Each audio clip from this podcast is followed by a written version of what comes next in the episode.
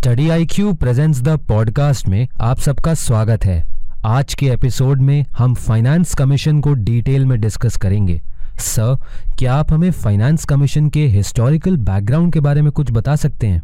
हमारे कॉन्स्टिट्यूशन का article 280 finance commission को कॉन्स्टिट्यूट करने की बात करता है। फाइनेंस कमीशन एक क्वासी जुडिशियल बॉडी है और फाइनेंस कमीशन को प्रेसिडेंट ऑफ़ इंडिया के द्वारा हर फिफ्थ ईयर में कॉन्स्टिट्यूट किया जाता है।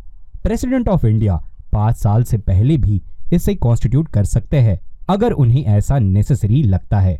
अगर हम फाइनेंस कमीशन के हिस्टोरिकल बैकग्राउंड की बात करें तो फ़र्स्ट फाइनेंस कमीशन को 6 अप्रैल 1952 को कॉन्स्टिट्यूट किया गया था under the chairmanship of Shri K C Neogy हमारे कॉन्स्टिट्यूशन के अंदर फाइनेंस कमीशन के लिए बोला गया है कि it is the balancing wheel of fiscal federalism in India 2014 तक सेंटर स्टेट फ़िज़िकल रिलेशंस में फाइनेंस कमीशन के रोल को प्लानिंग कमीशन के द्वारा मैनेज किया जाता था।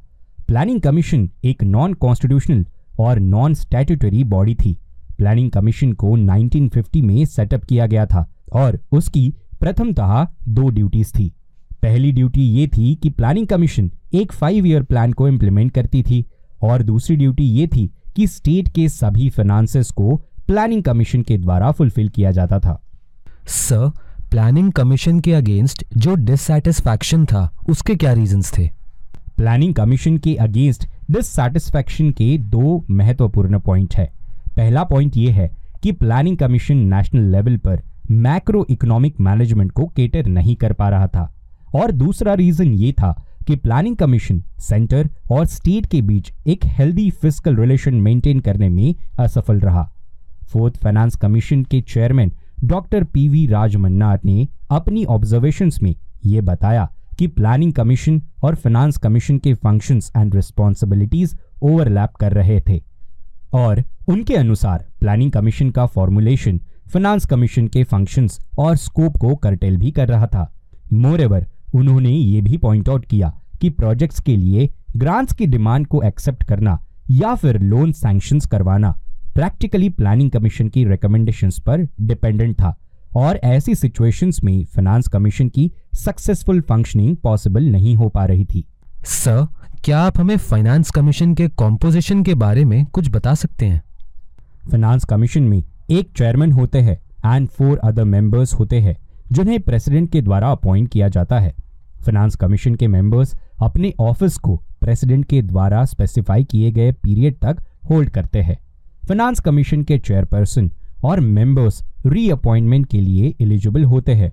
हमारी कॉन्स्टिट्यूशन ने पार्लियामेंट को ये अथॉरिटी दी है कि वो फाइनेंस कमीशन के मेंबर्स की क्वालिफिकेशंस को डिसाइड करे और पार्लियामेंट उनके प्रोसीजर्स ऑफ़ सिलेक्शंस को भी डिटरमाइन कर सकती है। सर फाइनेंस कमीशन के फ़ंक्शंस क्या होते हैं? फाइनेंस कमीशन कुछ रिकमेंडेशंस प्रेसिडेंट के पास सबमिट करते हैं।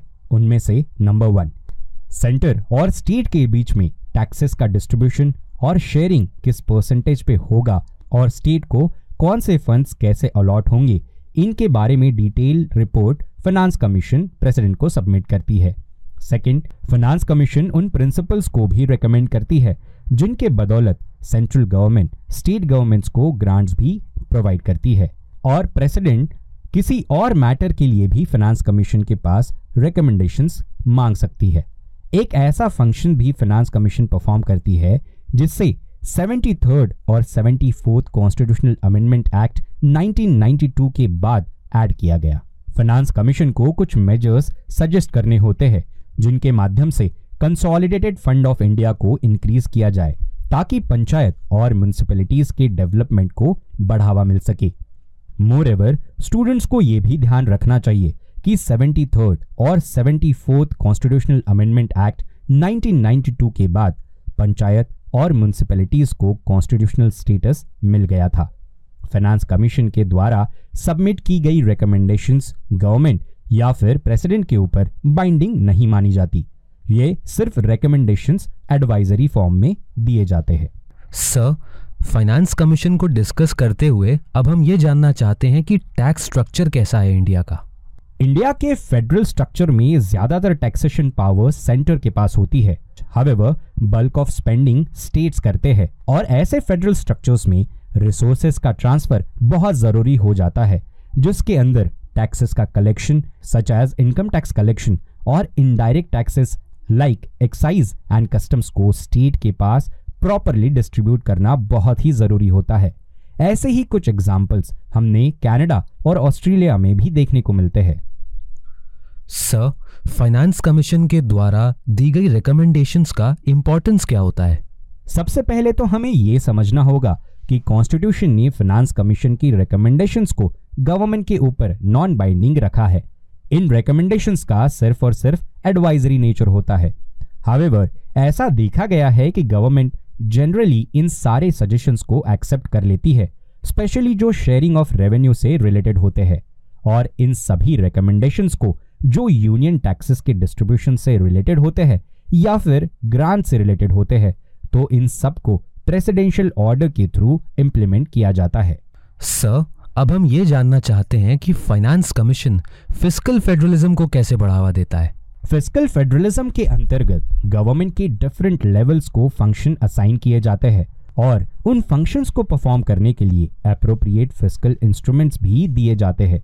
फ़िज़िकल फेडरलिज्म के अंदर ये माना जाता है कि सेंट्रल गवर्नमेंट कुछ ऐसे नेशनल पब्लिक गुड्स को प्रोवाइड करे, जो एंटायर पॉपुलेशन को सर्विस रेंडर करे, और जो सब नेशनल गवर्नमेंट्स होती है, यानी कि स्टेट गवर्नमेंट्स उनसे भी ये उम्मीद की जाती है कि वो ऐसे गुड्स एंड सर्विसेज़ प्रोवाइड करे, जिनका कंजम्पशन उनके टेरिटोरियल जुरिस्डिक्शन के अंतर्गत आता है। हावेवर प्रैक्टिकली ऐसा देखा गया है कि गवर्नमेंट के लिए ये डिफ़िकल्ट होता है कि वो स्पेसिफिक फ़िज़िकल इंस्ट्रूमेंट्स को स्पेसिफाई करे, जो डिफरेंट लेवल्स ऑफ़ गवर्नमेंट को उनके फ़ंक्शंस परफॉर्म करने के लिए हेल्प करता हो।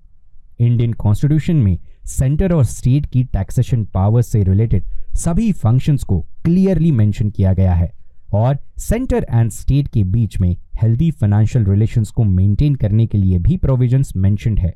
और इसी अंतर्गत फाइनेंस कमीशन इस हेल्दी रिलेशन को, यानी कि फ़िज़िकल फेडरलिज्म को बढ़ावा देने का काम करता है।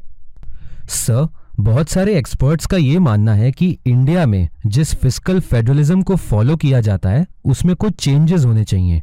तो क्या आप उन चेंजेस के रीजंस को सिंपल वर्ड्स में एक्सप्लेन कर सकते हैं?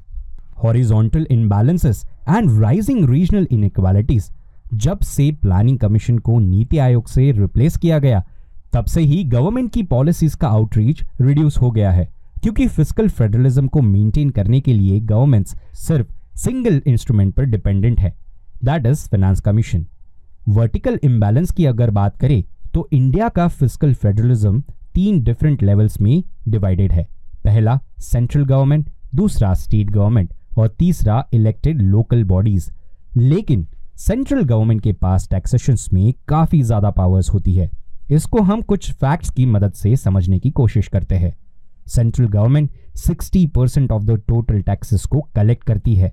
और अगर एक्सपेंडिचर की बात की जाए तो टोटल एक्सपेंडिचर में से सिर्फ़ 40 परसेंट एक्सपेंडिचर सेंट्रल गवर्नमेंट की रिस्पॉन्सिबिलिटी है, जिसकी वजह से वर्टिकल इम्बैलेंसेस क्रिएट होते हैं। और इसी तरह के वर्टिकल इम्बैलेंसेस इंडिया के अर्बनाइजेशन को एडवर्सली अफेक्ट भी करते हैं। पोस्ट लिबरलाइजेशन के बाद हमें कुछ इम्बैलेंसेस देखने को मिलते हैं। ऐसा देखा गया है कि मार्केट बेस्ड रिफॉर्म्स ज़्यादा इनइक्वालिटीज केटर करते हैं, because unequal capacity among different states for infrastructure developments and other sectors.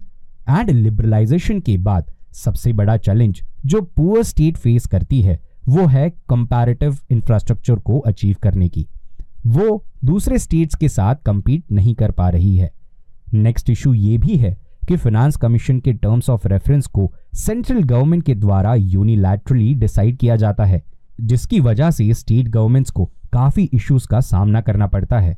Physical federalism का नेक्स्ट बहुत इंपॉर्टेंट इशू ये है कि फाइनेंशियल डिटोरिएशन ऑफ़ स्टेट्स अगर हम कुछ इकोनॉमिक सर्टेनिटीज की बात करें तो स्टेट्स का per capital revenue deficit physical deficit और प्राइमरी डेफिसिट काफ़ी ज़्यादा बढ़ गया है।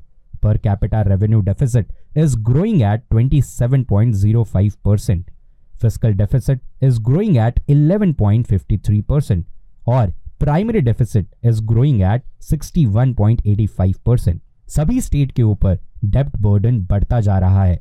स्टेट का हिस्सा सोशल और इकोनॉमिक सर्विसेज़ के एक्सपांशन में भी कम हो रहा है। और स्टेट्स का कैपिटल इन्वेस्टमेंट के फ़ील्ड में भी स्कोप रिड्यूस हो रहा है। और स्टेट का रेवेन्यू भी कम होता जा रहा है जिसकी वजह से सभी स्टेट फाइनेंशियल डिटोरिएशन की तरफ़ बढ़ रहे हैं। सर इंडिया के फ़िज़िकल फेडरलिज्म को हम रीस्ट्रक्चर कैसे कर सकते हैं? सबसे पहले तो हमें यह समझना होगा कि इंडिया के फ़िज़िकल फेडरलिज्म को रिस्ट्रक्चर करने में चार अहम पिलर्स माने जाते हैं।